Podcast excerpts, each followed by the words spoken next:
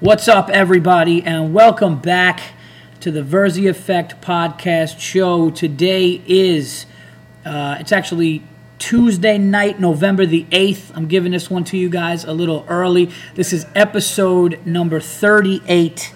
Um, I told you that I was going to have um, a guest with me, and I do. I actually going to have uh, some guests lined up for the next couple of uh, TVE podcast shows. Uh, this week, got a great guest, um, one of the youngest. I actually think he's the youngest comedian working in New York City today.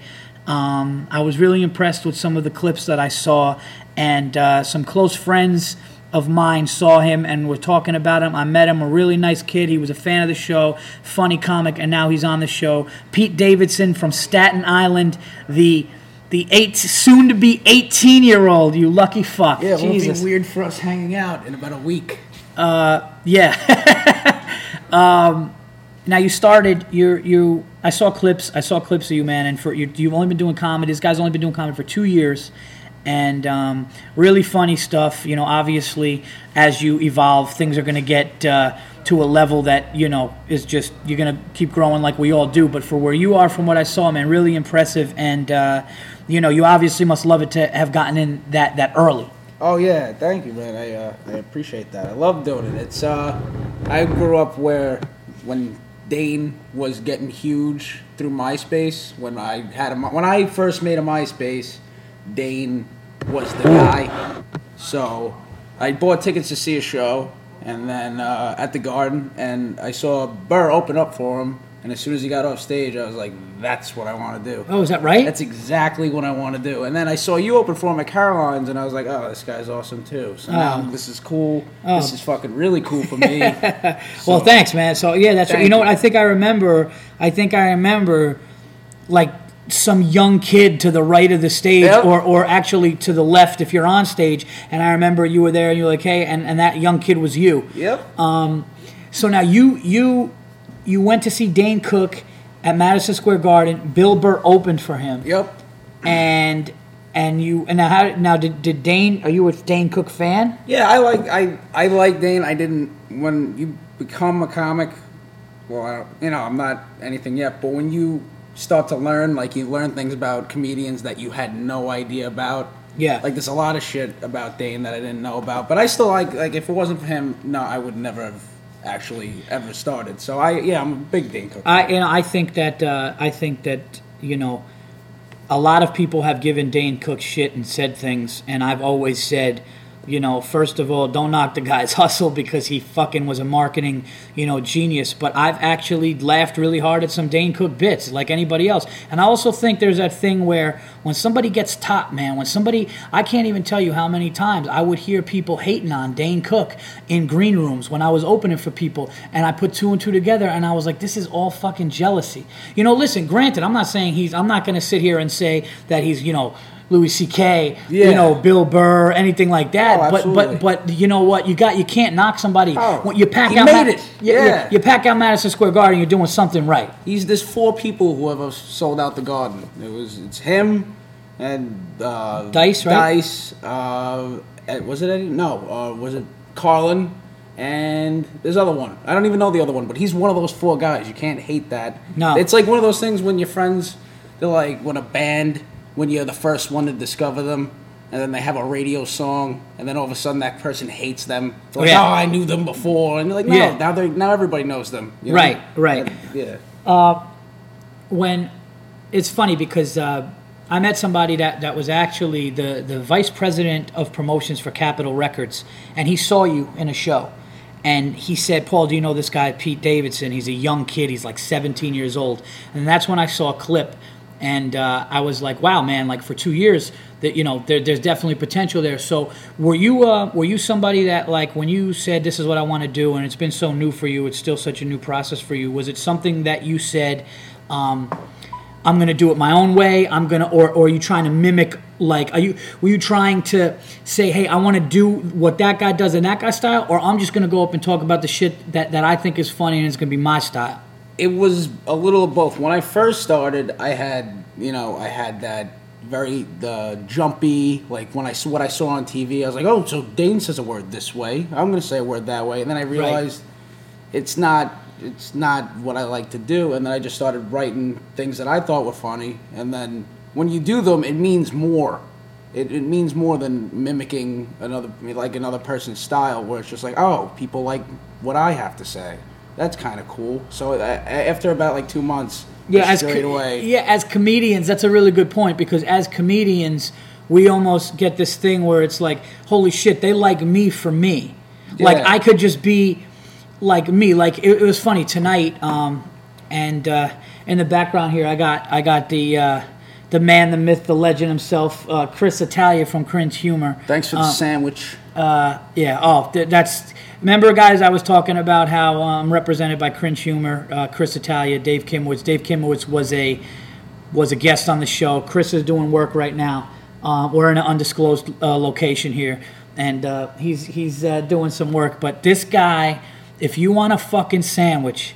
If you want a fucking slice, a sandwich, a drink, this fucking guy knows the best. We're the best place not only to get like a sandwich, and I'm not talking about a drink like a diet coke. This guy will tell you like who's brewing fucking like homemade root beer from a fountain that the fucking grandmother started in 1826 that comes out with the steak. This guy knows it all. So we went and he took us to this hole in the wall roast beef place. What's the name of it? This little piggy This little piggy on on night first and then on first and ninth. This little piggy. I had a roast beef sandwich. Pete, you had the same thing. Roast I- beef I sandwich. I wasn't gonna get it, and then I saw it come by. I'm like, "There's no way I, I can manly watch somebody else destroy that meat." It was a soft roll. Trying to show with, me up. with with with fucking soft beef and melted cheese whiz. The cheese with it. It could was- have been more perfectly melted. like, it was amazing. Yeah, it was. Um, it was. It was Uh, movie theater cheese that nachos. Oh, Oh yeah, oh, it's, it's, it's actually the cheese whiz that you could get on a cheesesteak in Philadelphia, but that was ridiculous. Anyway, uh, Chris is here doing some work, and we're, we're sitting here in this cool location um, that we're not going to talk about, but uh, some cool things may be happening here in the future. Nobody knows. Um, but anyway, going back to what we were talking about, um, it's a really really good point. Is that a comedian sees another comedian doing something that the crowd likes and they kind of automatically think, well, if I don't do something like that, the crowd's not going to like me. And your, your whole point is that if you just go up there and you do the shit that you think is funny, there's a different brand to everything, and that people will like that. And that that's an excellent. And it's, it's true. Like tonight, I was in a room, I was actually uh, in a room with a bunch of alternative people, and I'm like, wow, I'm about to say some really dark like deep shit and be really vulnerable in front of people that are judging me. And I was just like, I'm just gonna get that's my brand right now, and that's what I'm doing. And it's like, fuck it. And they listen. They listen when you say something and you mean it. They they li- alternative. They're like, "Oh yeah, Yeah, that's they- right." No, absolutely. Um, so, and that's really cool, man. That that uh, that you uh, that you're starting to realize. I got into the business at tw- I was um, I was 21 years old. I was 21 years old, and you were uh, 16? No, 17. I I just turned 16. You just turned 16, Jesus. Yeah. So, uh, yeah, so I mean, by the time you're 25 years old, you have a lot of years under your belt, man. That's a really smart. You got to really like this business. I think the only other person I heard younger than that, somebody told me they saw Dave Chappelle at 16 years old, and they said he didn't have it then, he didn't have it yet, but you knew watching a Dave Chappelle at 16, you knew that he was going to be doing something. And to, to basically do it as a job from eighth grade on and never having another job or whatever, you got to. That's Fu- yeah, awesome. It's Like, meant, yeah. That also fucked me. The whole age thing fucked me up because I, when I go up there, I say shit that's going on with me. It just so happens to be that it's stuff that happens to somebody who's 17, and they're like, yeah, like you're talking about fucking snow days in high school and shit, right? Yeah, but they're just like, is that all you're gonna? It's just that's all that's happened to me. Like, I, Right. yeah. So that's another thing that was messing me up. Where I, I'm not gonna go up there and be like, oh, I have three kids, I hate them, and I have no idea what that's like. No, and, and, and I think how I'm growing as a comic because I'm growing as a husband, as a father, as a man. You know, you just grow in life and you get responsibility. I'm not gonna lie. The first time I saw you, I thought you were one of those old people who look young, those like diseases. you know, like who who isn't like the, what are those? Uh, Andy Milonakis. Yeah.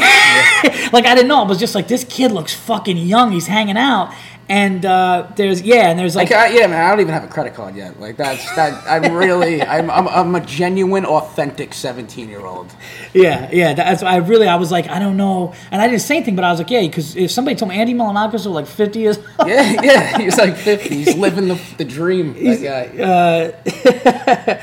uh, Yeah, I don't have facial hair, man. I'm, I'm authentic, man. I'm, I'm like a nice stitched and jersey. and you uh, um, you're doing the uh, I noticed one thing that you're doing which I think is really good and really good for exposure is you're doing the um, Gotham Comedy Club Fresh Faces that uh, Nick Cannon runs, Mr. Showbiz himself. yes, Mr. Showbiz, Mr. Mariah Carey, as he likes to say. Uh, That's awesome that like you know a guy's putting stuff like that and that could be good exposure for for a young comic. the way he's doing the the fresh the way how he's the comedians that are being showcased it's it's great the way it's all different acts it's all people that you know are all awesome so it's it's always a blast getting to work you know because i get to like mike vecchione was on one of them i was like fucking awesome i get to i get to go it, it's awesome everybody was on there uh, definitely a, a cool thing to be a part of Cool, man. That's that's awesome. Well, you're definitely doing doing the uh, doing the right stuff. Um oh, by the way, I gotta just uh, I gotta thank everybody uh, in New Jersey who came out to the Hasbrouck Heights Bananas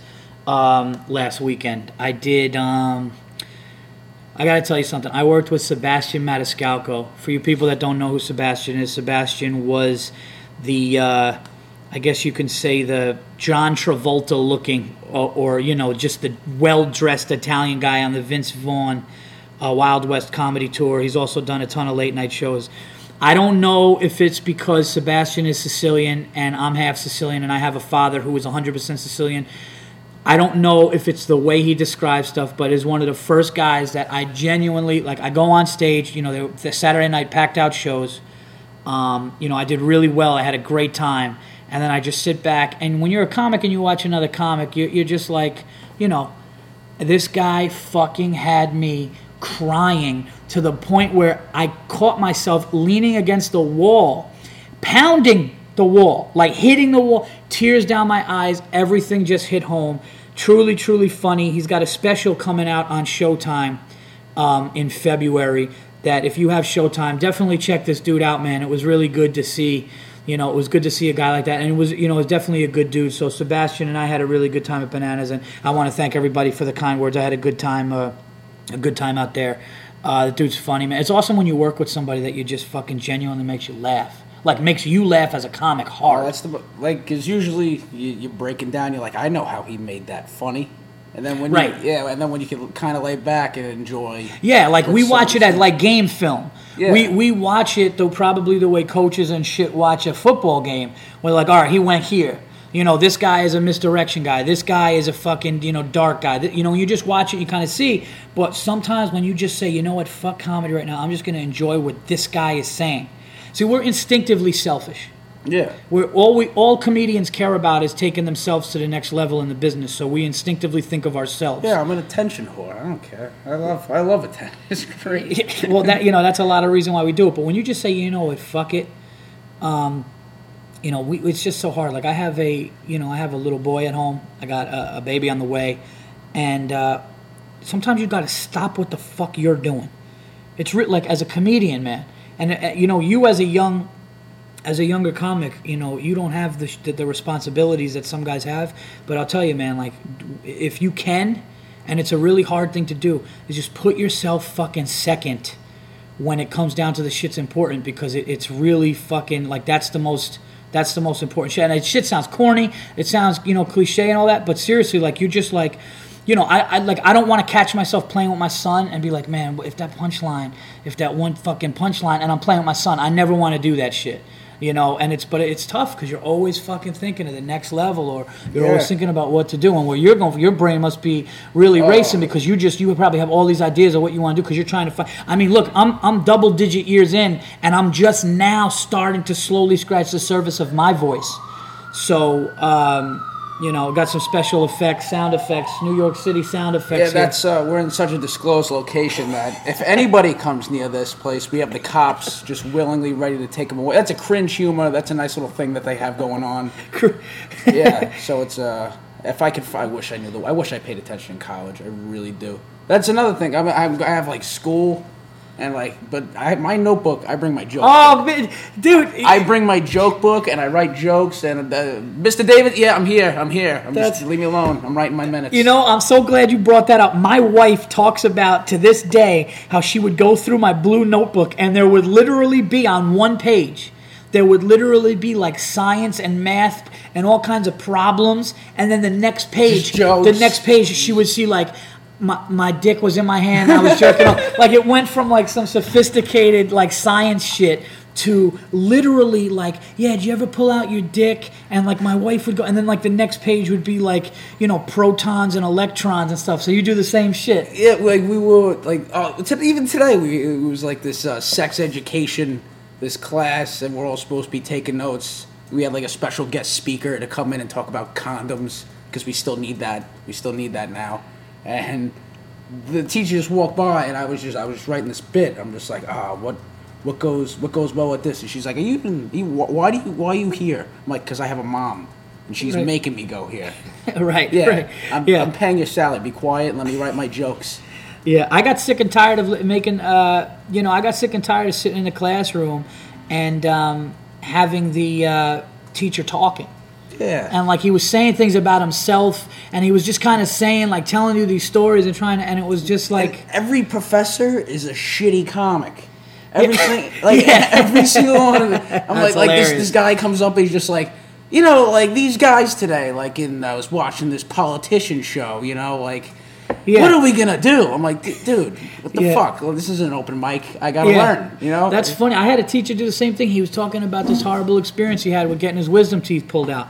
And I remember sitting there, he was a nice enough guy, but I remember sitting there and going, I don't like this like you know, I just didn't fucking care. And and I, I you know, school Where's is- the sign up sheet, So man? school school is important. I'm not going to knock it, and I think that's a ridiculous thing. That, but you know, know what you want to be. Yeah. You know, like get like if you want to be, if you got to get those credits to get a job, do it. But I was just sitting there, and I was like, you know what, man, I, I can't do this, man. I don't want to be, you know, that person.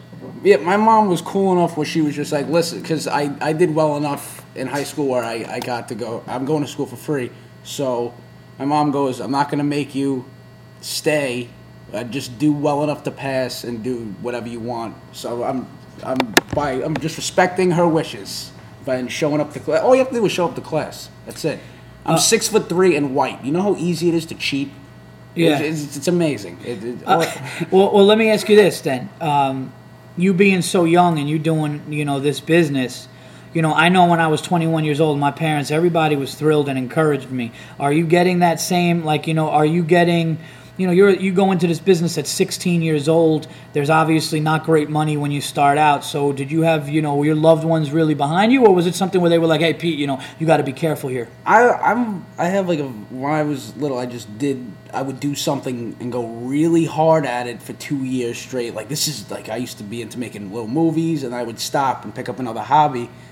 And my mom at the, like the first time ever I was just like I don't want you in the show. You stay outside. You wait for me in the car. I don't want you to see any part of this. And she thought it was like a phase and it went really well. And then like I started going to the city and not coming home until like four in the morning. And she's like you really doing this. Yeah. And now, whenever I have a show and my mom comes, I'm like, oh, awesome, my mom's here. That's, That's so cool. cool. Yeah, because that, you know, it's getting to the point where they're, they're very happy. You know, they, they Facebook love me. So, Right. Yeah, good. it's Well, that's good. No, that's that's good. Um, well, now what I want to do, I do. Um, we're gonna do actually bringing this segment back to the show. I haven't done it in a while. I do a segment um, from the fans, and, and I don't know if you know this, Pete, but the Virzi Effect podcast show is growing. It's growing. Uh, You're probably like gonna your get- You're just like my hair. It's coming back, baby. Rogue foam, Rogaine foam. Um, no, but seriously, you're probably gonna get another like 12 fans from this. awesome. You're gonna have another dozen people loving you. Um, That's awesome. No, I do something. I'm bring, I'm bringing it back. It's called From the Fans, and uh, it's usually a question or two of what people want comedians to answer. Um, so, and this one is is is uh, this is actually a really good one, one of the best ones. And uh, I'm only doing uh, this one today because we could either talk about comedians that have that you know of that do this, or your own your own shit that you do. But um, my accountant, shout out to my accountant Chris Woods, who is the shit. Um, and she's actually a loyal, loyal fan. Listens to all the shows, which is great. So thanks for the support, Chris. Um, she said like what do comedians do? Do I as a comedian, or or what about you know you or anybody you know? Superstitions that we have, I guess, meaning whatever we would do before or after or the day of or the morning of, has that changed for you? Is there something you do that's fucking weird? Oh, well, when I first started, I treated everything like it was like because I used to play basketball and I used to get pumped up. I would like blast DMX. So from like two o'clock to eight o'clock, I would just be listening to DMX in my room.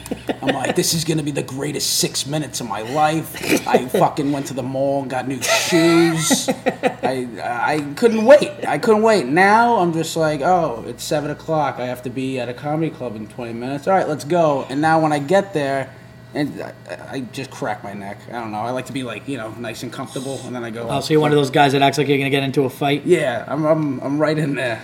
You know, it's uh, yeah, but it definitely changed. I used to be so, so excited. I, I used to just punch my wall like, yeah. You get wow, you got you got into it listening to the music. That's funny. Yeah. Um, I would, you know what? I have this thing where I, I do it sometimes. Sometimes I don't. If I have a big show, I'll keep my set list in my back pocket, even if I, I and I never look at it. Like I literally will take it. Like I'll I'll write. I'll just sit down at my desk, write out my. All right, tonight I'm gonna do this, this, this, and this. And then I'll fold it and I'll put it in my back pocket. I get in the car and drive, and I never look at it again. I know a lot but, of comics. I but, but it was almost like a security blanket. yeah, they don't look at it just, but it's safe in It- there. like like yeah, like it's in my back pocket and It's like and- a rabbit's foot. And I never ever touched it. Um, uh, one thing that I don't do, and I'm starting to break out of it because I'm really starting to believe that you create your own luck and fuck superstitions. I'm trying. I remember I had a pair of shoes, and the first three times I wore them, I bombed, and I never, I never fucking, I never was gonna wear the shoes again. I did that two weeks. And, and, and my, my father was like, get rid of those fucking shoes. And I was like, no, fuck that. So I put them on another time and I did well. It's not the shoes. Um, but one thing I don't want to do, as a matter of fact, I was, uh, I was at, uh, I was in New Haven, Connecticut. Um, the the beautiful, lovely, well policed Joker's Wild with uh, with uh, Chris Italia, and I had my set list on me, and I was closing the show. I was doing forty five minutes, and I had my, my I, I had my long set in my pocket just because I haven't done it in so long. I was uh, doing a lot of quick sets, and I didn't want to. I don't like to take my set list out either in the room that I'm performing in, or now even like in the vicinity like even on the premises, on the grounds. Like, or I'll have to go to an off room, which I'll talk myself into saying it's not part of the comedy club, and then I'll take it out and look at it. So I, I think little things like that. But now more and more, I'm just like, it, it really just, you know, it really just doesn't matter. Because here's how I know it doesn't matter. There have been times where I ran out of my house with nothing because I was in a rush. Nothing happened. You know, so it's just one, like you said though, it's, it's a security blanket. I've heard of fucking, I heard some funny ones, man. Um, my buddy Sean always has to have like three dollars and something change in his pocket. He always has to have. He always Is he yeah, an alternate like, comic? No, no, he just he just he's no, he's actually fucking That's hilarious. fucking- that's weird. He's always he's got to have a certain amount of money, like three bucks in his right, like in his pocket. I don't know That's why- weird. I don't know why the three bucks, but like uh, Whatever works, Have you heard of it, Chris? Have you heard of any superstitions that comedians have that you thought were funny? Like before or after a show, anybody do anything really weird or quirky? You know, uh, comics throw up all the time. Uh, he said he knows a comic that used to throw up all the time. That's that's fucking funny. on purpose. Oh, I'll make himself throw up. Oh, that's, fucked that- up. That's yeah, weird. yeah, that's, that's a problem. Let's not even make fun of that. yeah, that's like Yeah, now I've kind, I've kind of brought it down. Like we were about a seven. This is now to a four. Like yeah, this guy had a problem. no, that's just a weird thing. Like to just be like, oh, hold on, man, let me go Ralph real quick, and then I'll fuck it. yeah, like that's just. Yeah, that's what the stage is. You're supposed to throw up on the stage, throw up all your fucking material. He took it a little too far. I want to talk. I got to get uh, Sean Quinn is my buddy. He's the one who puts a few bucks in his pocket. He told me something really funny. He's going to be back on the podcast soon. He's a comic who was in LA for 10 years, but he's originally from Philly. He's back in Philly now. Really funny, you know, like in 03 he won the Boston Comedy Festival. Funny guy. He said something to me cuz we were talking about hecklers. Um, and I was actually talking to Bill Burr on the phone the other day, and I go, Bill, this fucking guy. Um, oh, that's one thing that I want to talk about. It's going to be a perfect lead into this, too. Uh, I almost got into a fight on stage um, Saturday night. I'm sorry, second show Friday night, which they normally don't have at Bananas. Uh, it's usually Friday nine, two shows on Saturday. For some reason, um, Sebastian's agent, it's up to the comics agent. Sebastian was, I guess, unaware of this or whatever, but apparently he said, "Yeah, we they worked something out. We're doing two shows tonight." Second show was kind of light, and this dude was drunk, screaming from like the beginning. And I said something to him to shut him up early. Okay, don't worry. and I'm, this is going to come full circle to my Sean Quinn story. Uh, I shut him up early. I was talking about how like dudes will watch the same Sports Center 12 times in the same night. Like we know the guy's going to catch the ball. We just want to keep watching it. Yeah. Over. So as I'm saying the joke, the guy goes over and over and over again. Right. So then I'm just like, this guy's going to be a fucking problem all night. Uh, the right? worst hecklers is when the light audience. It's always the, The- the one- worst yeah. fucking guy in the world. Yeah, and the guy, it's a light audience. The guy is drunk for the host. Oh. So you know, you know, I'm. So finally, I just go, sir, like, how fucking drunk are you? And then I started making fun of him, and I go, yeah, that was the point of my joke. Like, I basically shit on him by saying, what you're saying is you're not, obviously not listening and you're drunk. So he gets like shuts up and he just starts watching me. And then the next time there's noise or laughs, I hear uh, like and nobody else hear, hears it, but I hear it. He goes, "I will either will beat your ass or I'll beat your ass." So now I feel threatened. So I stop the fucking show early. Okay. I had something happen to me earlier in the night that bothered me. Stuff, you know, personal stuff with my wife. Not between me and my wife, but just real life shit that my wife was telling me. So I was kind of stressed out. I was thinking about my wife not feeling too good about things going on.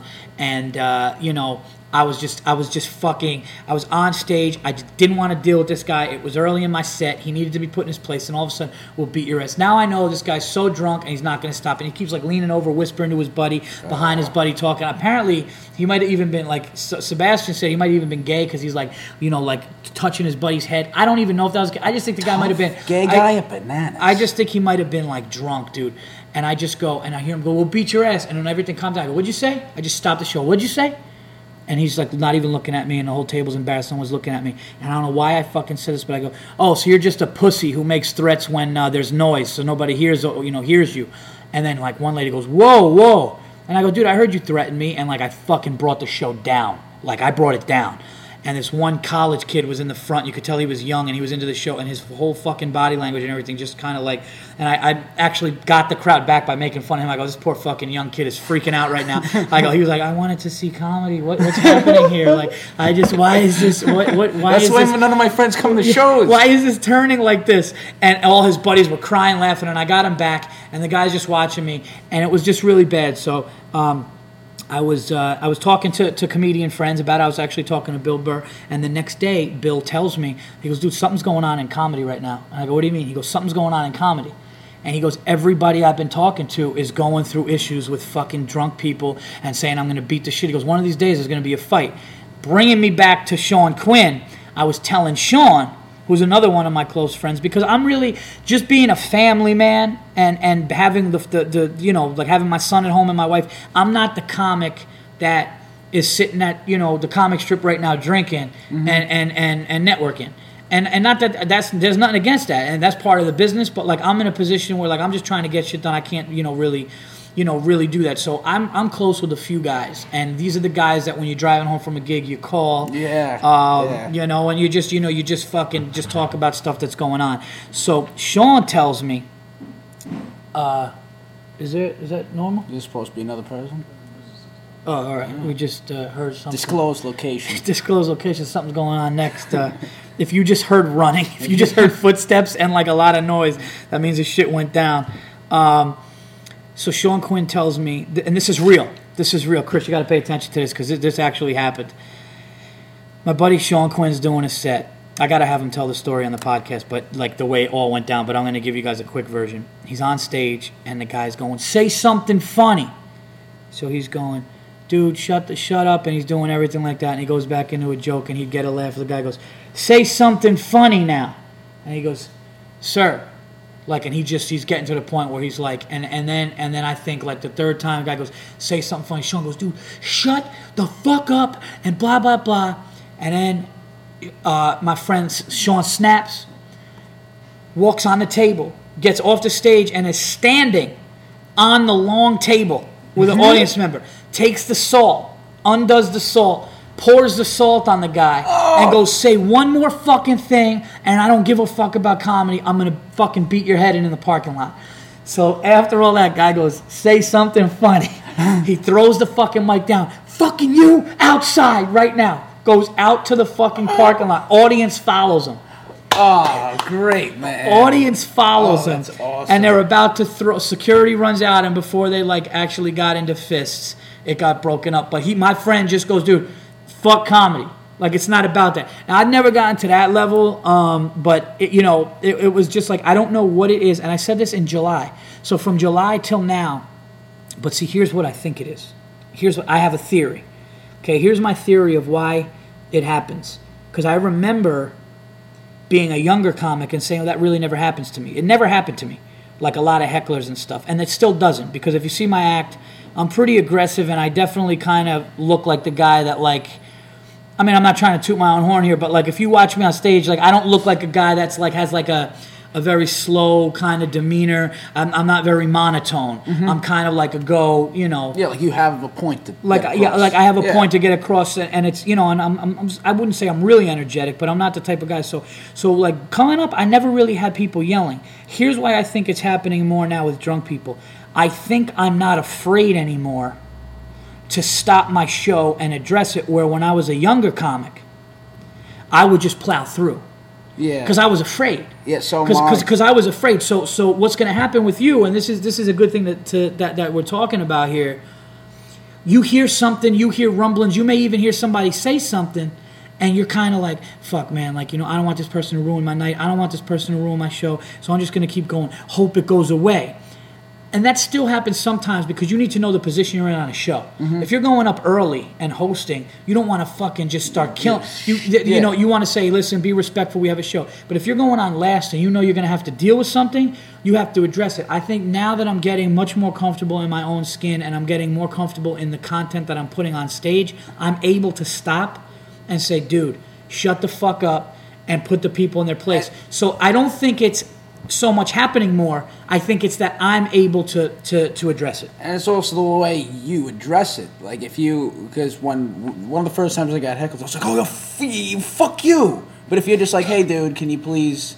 You know, I'm trying to do. Then the audience is like, "Oh yeah, let him do what he's what he's doing." But if you go right hard at him, they're like, "Oh, well, well why is he so angry? He's just having fun." Yeah, You know I mean, mean? I've heard of comedians that uh, that are just you know they go right for the throat early. Yeah? like yeah, like fuck you, your girlfriend's a whore. I hope she dies. Like Oh. like, and they freak out. I'm not obviously I wouldn't do that. I like the the gradual, like you said. Um, I believe a comedy club needs to protect its comedians with the three strike rule. I'm a professional. Okay, I could deal with. We're fucking spitting all over this computer. Uh, you gotta wipe this Versus thing the down. effects getting getting dirty. you gotta right wipe here, this man. thing down like it's a boxer. Thing's going 15 rounds, man. putting fucking Vaseline on the side. Um, no, so you know, I a comedy club needs to go. Listen, I'll tell a comedy club. I'm a professional. I could deal with it once. I could deal with it twice. If you're putting me in a position where six or seven times, and I see other tables and other other audience like, members the looking around, going, Yeah, yeah, like yeah. I, I had a guy recently go, dude, what the fuck? I pay like these people paid money, and that guy's ruining for them. So you know, the three strike rule I think is important. Sir, can you please keep it down? Second time, sir, if I have to ask you again, you got to leave. That's it. And that's what a good fucking. I've been to comedy clubs. They're like, no, we like the interaction. It's part of it. They don't hire a fucking bouncer, and they'll say we like the interaction, oh. but it's because he can't fucking afford, you know, to have to have it run, you know, to have it not run like a circus. And I would have, I would expect any comedy club owner, or any kind of comedy club, that would have somebody in charge of that. Just saying. Well, the thing, and another thing is, when Here, cause that's that's the beauty of Chris Italia. He just when, it, when he speaks, it's, it's it's like yeah, it's the important. it's listen- like listen yeah, to what he has to yeah, say. he doesn't have to fuck. Chris doesn't have to talk. Chris is one of these guys that either gives somebody a look or picks up the phone, like in Casino, and then it's just like yeah, he just Oh, goes, there you go. Those fucking, fucking, references. he goes, I'll fuck. Oh yeah, I'm sorry. I'm sorry. Yeah, that's a funny Remember, thing. like in I was talking to to uh, Air Bud? I was I was talking to fucking Pete the other day, and uh, I was talking to him about uh, these motorcycles that rode off, and I go, and they just fucking sped down the street and rode off like a Bronx tail, and I'm totally like, as I said it, I didn't even think twice, and he goes, you realize you just gave me a. A Bronx Tale reference, and I have no fucking like I'm fucking twelve, like I, I you know, like I, uh, no, but uh, Frankie Muniz movies and older. I get it. That's that's it. What was that fucking? Fr- was he like a Frank? Agent Cody Banks. Agent that shit, Cody that shit's Banks. awesome. That's hilarious. What sucks about me is I, when I get heckled, since like they think they I'm not stupid. I know they go in there like, "Oh, look at this kid, he's cute." I'm not I know that's what they're looking at. So when I'm getting heckled, it's like nicely heckled. And Right. but it fuck it, it fucks me up. You know, Yeah, like yeah. like I'm trying to get to the next punchline. They're like, "Oh, da da da," and I'm like, uh, "Yes. Yes, Yeah. that's exactly why." Right, right. Well, no, you're gonna get to you're gonna get to a point, and I don't want to be that. When I was your age, no, but you're gonna get to a point where you're gonna get so comfortable. Whether it's what five years from now, which is crazy because at that point you're only gonna be seven years in, which is awesome. But you're gonna get to a point where it's like, dude, shut the fuck up and and and you know let me do this. And then when it gets to you know if you got to be nasty you got to be nasty. What happened last week with me i just went from fucking 0 to 100 because the guy i was having a bad night and the guy goes yeah we'll beat your ass or i'll beat your ass. I was like dude did you, did you threaten me? Like i'm working around it. did you really fucking threaten me? And then i just called him a pussy. And then i got to the point where i was like i really don't like it was a it was it was it was liberating. It was it was great. It was like i don't give a fuck right now. Like i fuck you and it fucking felt great. I called the crowd recently a, a bunch of dumb cocksuckers, and and There's it was no better and- feeling. And, it, no, there's no. And they better- probably like, No, "Yeah, they laughed. yeah," and I was just agree. like, I just said, you fucking dumb people don't even deserve what I'm giving you right now. And like the people that really got it liked it. That's- Some people, it was a great. Staten Island crowd right there. It's oh yeah. You know? Whenever I Staten Island, when you do the Looney Oh, you're from fucking Staten It's Island. like the White Apollo. I, I dated a girl from Staten Island, okay, and I swear, I swear to God, she was. I'm not joking around. She um, now she had some, she had some, uh, she had some issues. oh, they all do. She has some, no, but she has some like legitimate issues. I think like with 9/11 stuff like that. Oh. But I feel like it was used as like an excuse. Oh, like like yeah, after a while, it was like, listen, like I understand, like, I, and I'm very very sensitive. Uh, I'm very Yeah. very sensitive to that. But it got to the point where like she would be like like unbelievably like outgoingly rude. Like to the point where like I remember one time we were outside the comedy cellar and I just was like this is what I want to do one day or like I just had started Yeah. and we went to the comedy cellar to watch comedians and this blonde chick hailed a cab and this girl that I was dating from Staten Island just walked up like almost threw her out of the way and got in the cab and like I had to apologize to the girl.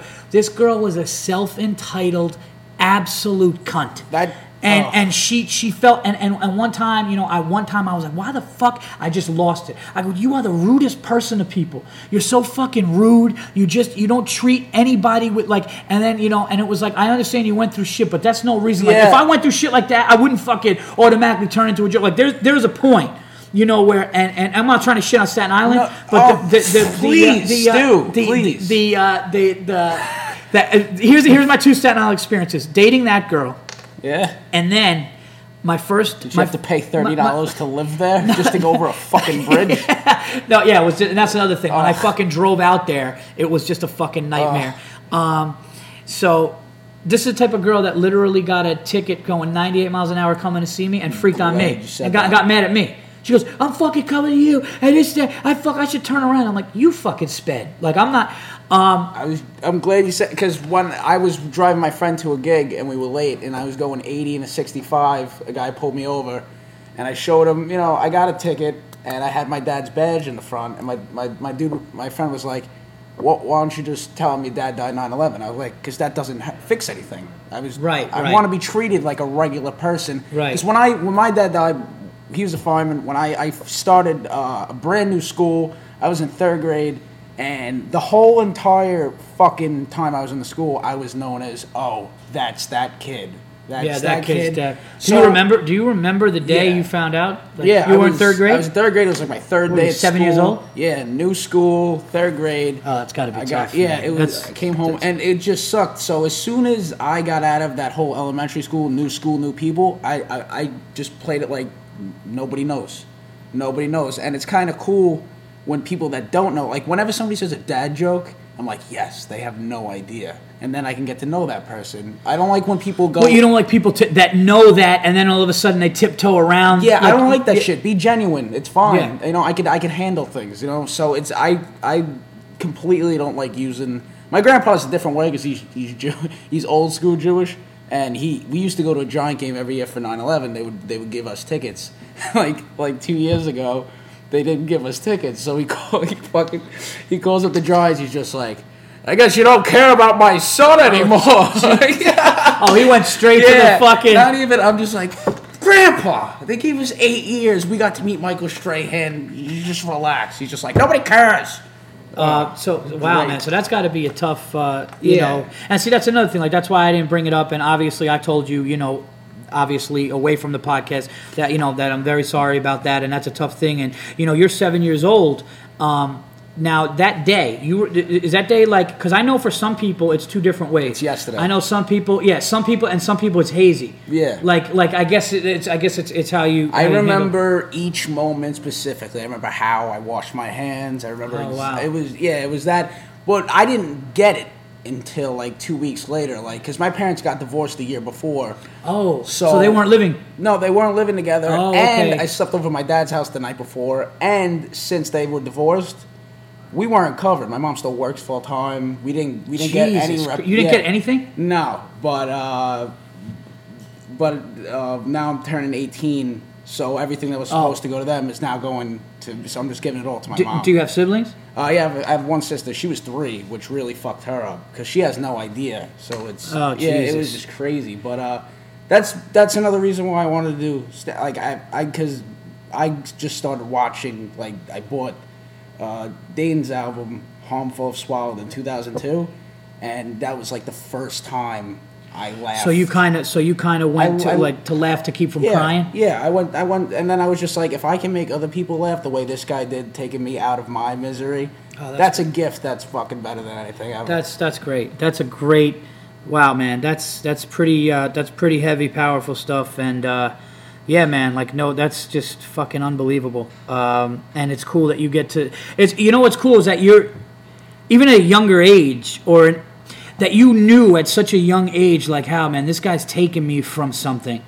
Like, th- like you were, you're 16, you're 15, 16 years old, whatever. I however, was, I was, I was eight when that album Oh, came out. oh, you- Yeah, you I were listening to that at I was just a huge fan, but I was never old enough to go. And then my 16th, then- 16th birthday, got the tickets, and I was just like, I gotta do this. This is this is awesome, and it's just like an it's an outlet, and it's it's just a cool. That's cool that you were able to see. Yeah. Wow, this person take me took me away from something, and now if I could do that, so you found something in your. So comedy kind of came to It, you. it, it honestly, it, it keeps me out of trouble. If I wasn't doing comedy right now, I would be doing something terrible. Like I know that because now, like all my friends, they they ha- they have parties, and they're, I'm they're like, "What are you doing tonight?" I'm like, "Oh, I, I, I have a check spot somewhere," and they're like, what the fuck is a oh. A che- yeah, A- all right. A check spot is when it's when A check spot is when they don't want you on the show. But you show, but you show up, and they have enough respect for you. They're like, "We'll give you four minutes while people are Yeah. paying their bills." And I love, and they're like, "Why don't you just come out if you don't even like them?" I'm like, "I, I like them.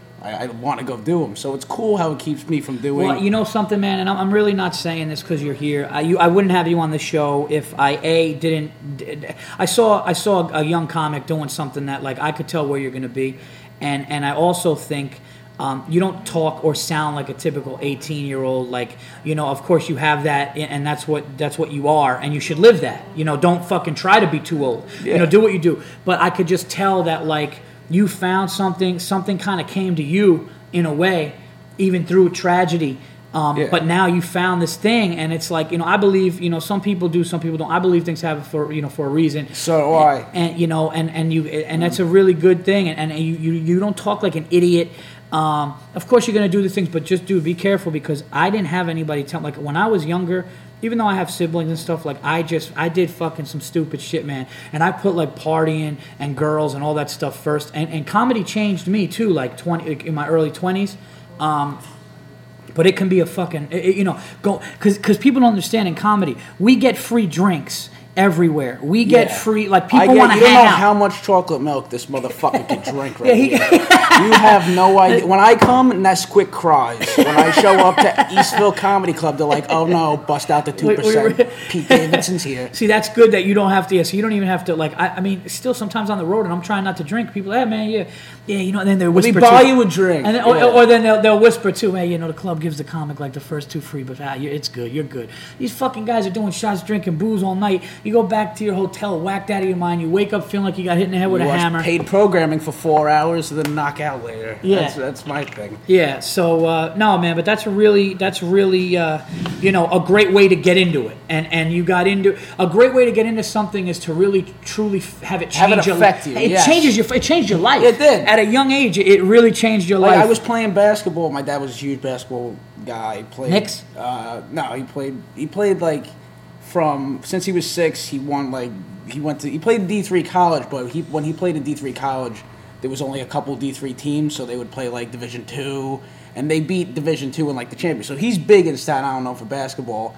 So of course I got into it when I was younger, and what the whole thing is, everybody who I who all my coaches knew him. So like I wanted to get away where nobody, nobody knows where I, who I am or about me, and I could you know kind of be a new You you didn't want to I didn't be want- you didn't want to be the kid Yeah. who who had that tragedy happen on Exactly. 9/11. You didn't want them to. Uh, Yeah. now, um, your dad was a fireman in Staten Island. Uh, he was a fireman in Brooklyn, and uh, he was, uh, which is, I'm dorming now, and his uh, his firehouse around the corner, so I get free food all the time. Thank Oh, you. Shout out to, the guys you at the get- firehouse. You guys, you go to see those guys. yeah, all, all the time. They're great. They're great people. You know, they. Uh, Do you see them all the time? see them all the time, and it's it Were just a lot of guys lost at that fire? yeah, there was uh, it was four or five that uh, and one of one of all close friends. It- Oh, you know, Jesus. but it's it's you know. the Virzi effect, people get some groundbreaking crying action. No, but it Virzi effect is coming. See, that's good, man. No, that's good. You're telling something that like you you like comedy came to you. Yeah, It's fucking really cool, man. That's really fucking awesome. And uh, and now you're in Brooklyn going to school. Yeah, I'm going to school. Just it's I I like I'm happy doing it. It's just so much fun. Like there's nothing better. Really, like, you, you can't explain. It, there's, it's a high that you can't explain unless you do it. Yeah. Yeah, so it, it's it's cool. it's uh, you know, and it's only going to get better. And when you get good, you know, I've said it a million times. I said it a million times, and I'll say it again. Like um, the past couple years for me, the past year or two, um, you work so hard. You want somebody to believe in you, and you see where you were two years ago, and you were getting laughs, but you weren't honest. And now you're getting laughs when you're honest, and now you're starting to, to you know. And it's I gotta you know give credit to my. Uh, representation. Uh, Chris Italia uh, and I met in, in L.A. and uh, you know we he stood, they watched me for a while and, and they you know I got on with them and you know you get a good people in your corner, man. Uh, oh, by the way, It's nice uh, to have somebody believe in you. yeah, you know what it is. It's nice to have somebody that like knows the business and sees not only potential but sees the growth and see. see you know, some people just there's some guys that look at you and go, "I could book him here." I could book him in West Bumble, And then there's- fucking, you know. And then there's guys that go, no, this guy could be doing this. Uh, oh, by the way, I didn't even talk about this, but if you guys, um, that's another fucking thing that these guys did for me. Uh, nine o'clock every night, uh, I'm on Spike TV doing this uh, talking head show for about this video game Saints Row the Third. So I guess tune in. Uh, last night my joke wasn't on. The night before one of my jokes were, and there's going to be uh, seven more nights of it. And so you'll be seeing on seeing me on that. Well, that's so cool. I see they're doing that with Call of Duty. They got like Jonah. All, all the comedians are doing video game promos Well, well, now. yeah, like That's now, So cool. yeah. Uh, I guess what they did was this over the top, this over the top, fucking video game called Saints Row. Oh my god, my mom won't let me. She never let me buy that game. No, it, it honestly, I that it game. makes It's the third one, it, right? It makes Grand Theft Auto look, Look like, like pussies, yeah. I swear to God, it, it's like so. So they, this is the third installment of it. so my uh, my manager called me up. Uh, the uh, man sitting to my right here goes, you know, we're sending a bunch of comedians in. You're gonna sit down. They'll show you some clips. Just talk about, it. dude. They got, they're beating people to death with dildo bats. so this guy whips out this big purple dildo bat, beat you to death. They got something called the Apoca fist, where his fist grows and he punches you and you blow up. They got like then when there's a gang coming towards him, he fucking calls in an airstrike. He goes up to like women, grabs them by the throat, punches them in the face, like does wrestling moves. It is the most fucking over the top. So Sounds when like I great game. so so I, I went in there and we had a great time with it. And every night they're running these promos. So uh, yeah, check me out on that. I already got a joke on there, and uh, the people over I guess MTV Spike whatever were awesome. So hopefully I'll be working with them again. But uh, you know that's a perfect example of what I was talking about. You get in this business You know, it's really cool. You got a guy like Nick Cannon, who you know obviously is is done great things in his business. You know, believing in you. Uh, you know, my management has, has been great to me. It's like all you could just keep doing is as long as those people see you working hard, you know, and, and keep getting better and want it, you know. Like when you said things were happening for a reason. We I did a, a 9/11 benefit last year, and Yeah. like I was like eight months into it.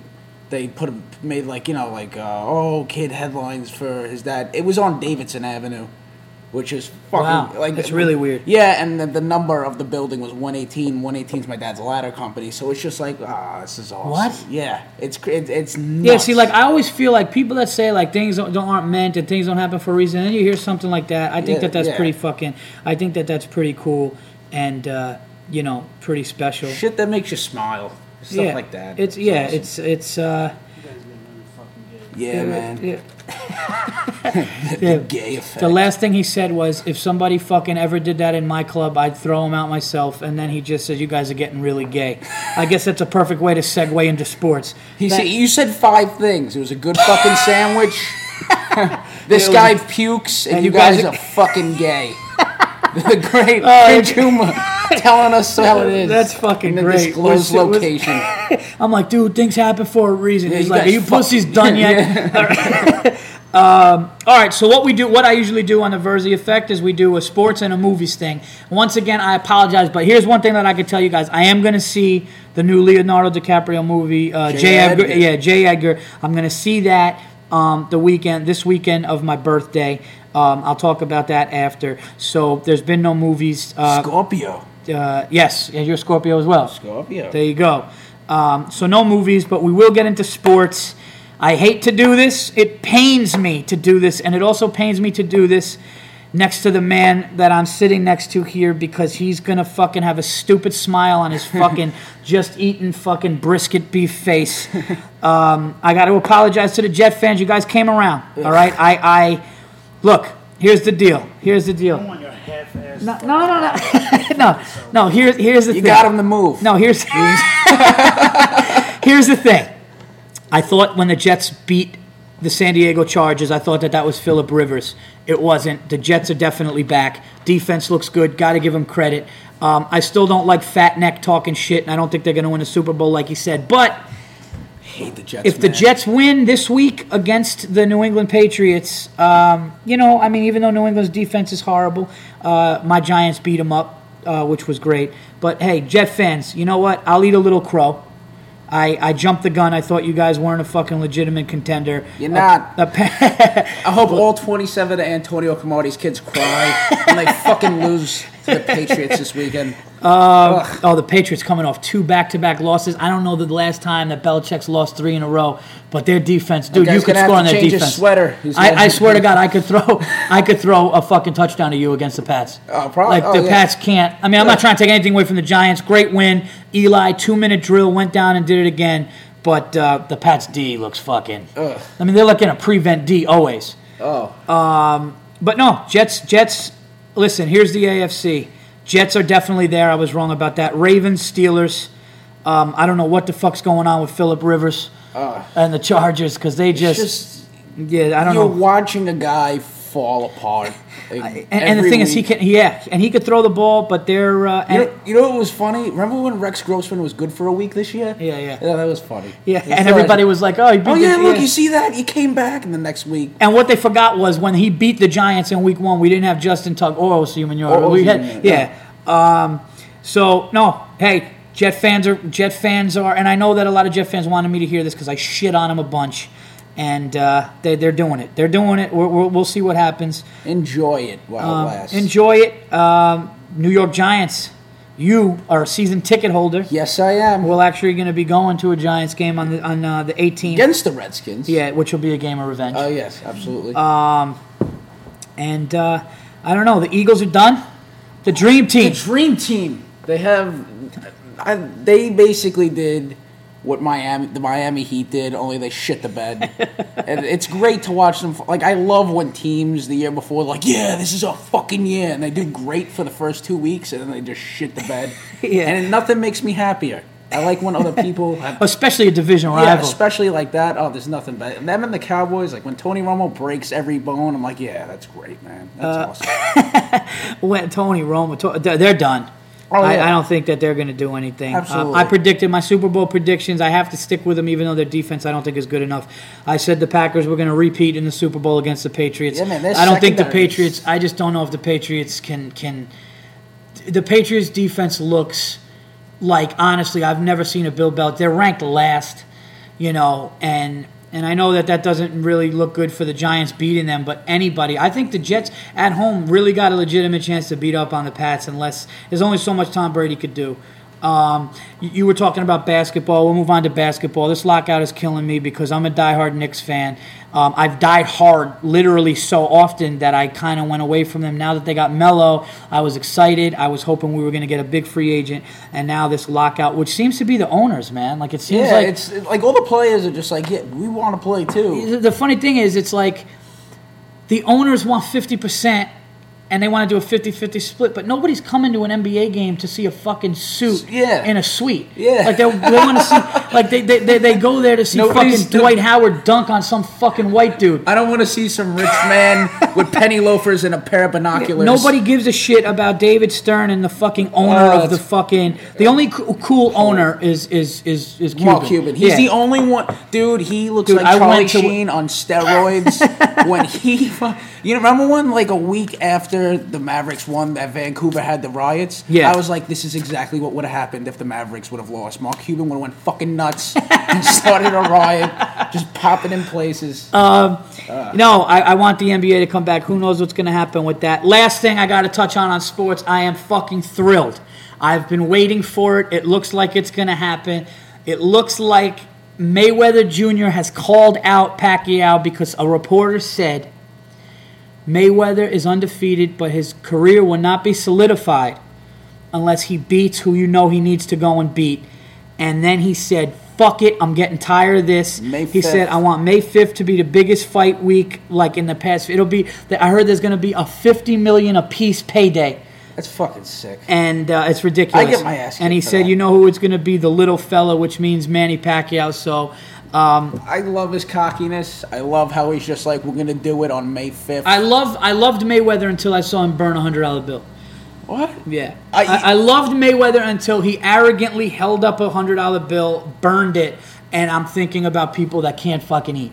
and that's the only thing. Like I, until he did that, I loved the shit talking and I loved everything. You don't burn. That's money. the same thing. With, I gangster. I saw this Jay. Well, no, it's not. There's this Jay Z. That's gay. There's this Jay Z and Kanye West video called Otis, and it's just them coming out to a fucking two million dollar car, and they just get a blowtorch and beat the fucking shit out Yeah, of it. Yeah, and you know what that does for me, and I hear that. What that does for me is that says, you know what, you fuck. I could have bought your It's not a real car. It's just a show. All right, oh, you know what? Well, thanks for ruining that momentum. No, but here's the thing. Here's the thing about it. Okay, you don't burn a hundred dollars when people are fucking starving, man. In this economy. How do you know it was a real hundred dollar bill? No, it was a real hundred. Oh yeah, was it was it was there fucking prop too? No, no, he commented on it. It was real. It was real. Chris giving fucking Mayweather the the the. Uh, you know what? I can't wait. We're doing an exclusive. You're getting on the Virzi effect. Yeah, he might actually say 15 sentences on No, the next he- version Wanna effect. steal Pete's uh, spotlight there. Yeah, He's just coming in these little fucking. No, but here's the thing.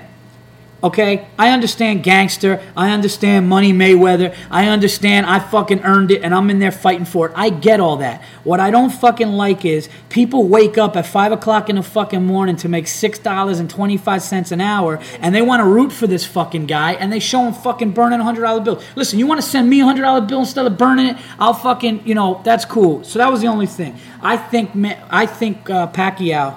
A lot of people saying he's on steroids, and that's why May- Mayweather didn't want to fight. Here's the thing. Here's what I know about boxing. I know that Mayweather's probably the fastest boxer of all time. Oh. Like he, him, Roy Jones Jr., Muhammad Ali are like when he beat the shit out of De La Hoya, you couldn't see it. They had to super slow mo because I'm like, it doesn't look like he's hitting him. They super slow moed it. He was beating the fuck out of Oscar De La Hoya. But like he he hit Oscar De La Hoya legitimately hard in the face and body eight times, and to you and me, it looked like he was just like brushing him. even did you see the But here's the the- last when he that controversial the last fight? Yeah, yeah, yeah, against Ortiz. Even though they were saying that was cheap, it was one. It wasn't even a second. It was No, no, no. It was a sec. It was ridiculous. It was oh. Um, you know, and, and it wasn't a cheap. I don't like what he did, but legally it was okay. Mm-hmm. Um, here's the thing: Pacquiao is stronger. I think it will be an unbelievable fight. I think the money that they'll make, it will go the distance. I think it will be awesome. I want to see it. Um, so hopefully that happens on May 5th. And we need something exciting for, for bo- you know what I mean. Boxing needs something. They need something. MMA is just destroying. and speaking of boxing, man, rest in peace to, to Joe Frazier. Joe Frazier. Um, and Heavy D, the rapper. yeah. Yeah, I, and I heard. Yeah, I heard. Heavy D. I He heard that. that. on the way on the way here. I heard Angie Martinez on Hot 97 say, uh, uh, "Rest in peace to Heavy D," and then they, you know, they Yeah, played "Now that we found love," and I was like, "He he's from um, the same neighborhood my stepfather's from in Mount Vernon," um, and I remember his album Blue Funk. He has an album out. He had an album out, Blue Funk, when I was uh, in junior high school, and it was fucking awesome. And uh, And hearing did the about Living this, Color theme song. yeah, yeah. He and he was in he was in the, the Biggie video, and uh, he, that guy was a rap legend. So uh, rest in peace to him. Uh, speaking of boxing, Joe Frazier, Muhammad Ali made a statement today saying like, you know, that guy fucking kept the greatest boxer of all time honest and beat him. Um, so fucking smoking Joe, 67 years old, to liver cancer. Uh, it's tragic, but talk about leaving a legacy. Um, so that's going to be it for sports this week. Next week, I will talk about Jay Edgar and um, hopefully the bludgeoning of the Jets by the Patriots. Uh, oh, there it is. There it is. Oh, we got that, we right on spot. This is your out music, right? We got do. Yeah, we'll keep it on. We'll keep it on. Um, move over here, Pete. All right. All right, so this is a little. Uh, this is going to be the out music, heavy D. Um, oh, Chris, you want to just do? I mean, uh, Pete, you want to do the unacceptable for the week? Oh, unacceptable. Uh, when I'm smoking a cigarette and you come up to me and ask me for one, just take it and leave. Don't try and start awkward conversation. I don't care how. Hey, hey, just leave. Okay, all right, crank That's that, crank that up. That's uh, unacceptable for the week. We got heavy in the background, and we're gonna do some plugs. Um, guys, what can I say, man? Uh, I'm running around the city trying to tune up. I will be at Carnegie Hall opening the show for Bill Burr this Friday night at 7:30, and uh, I'm looking forward to it. I will definitely talk about it on the next podcast. Uh, so thanks for all the support and the uh, kind words about that show. And Pete, you will be where? I'll be at the Looney Bin on Staten Island this Saturday uh, at 9, and I will be at Broadway Comedy No Club Sunday at 9.30. No one cares. Check you. Check them out at the Looney Bin in Staten Island and Broadway Comedy Thank Club. you for having me. My thanks to uh, my thanks to uh, Pete Davidson and uh, the man to my right chiming in. He will he will be a guest on the show, um, Chris Italia. So uh, there you go. Rest in peace, Joe Frazier and the great late uh, Heavy D.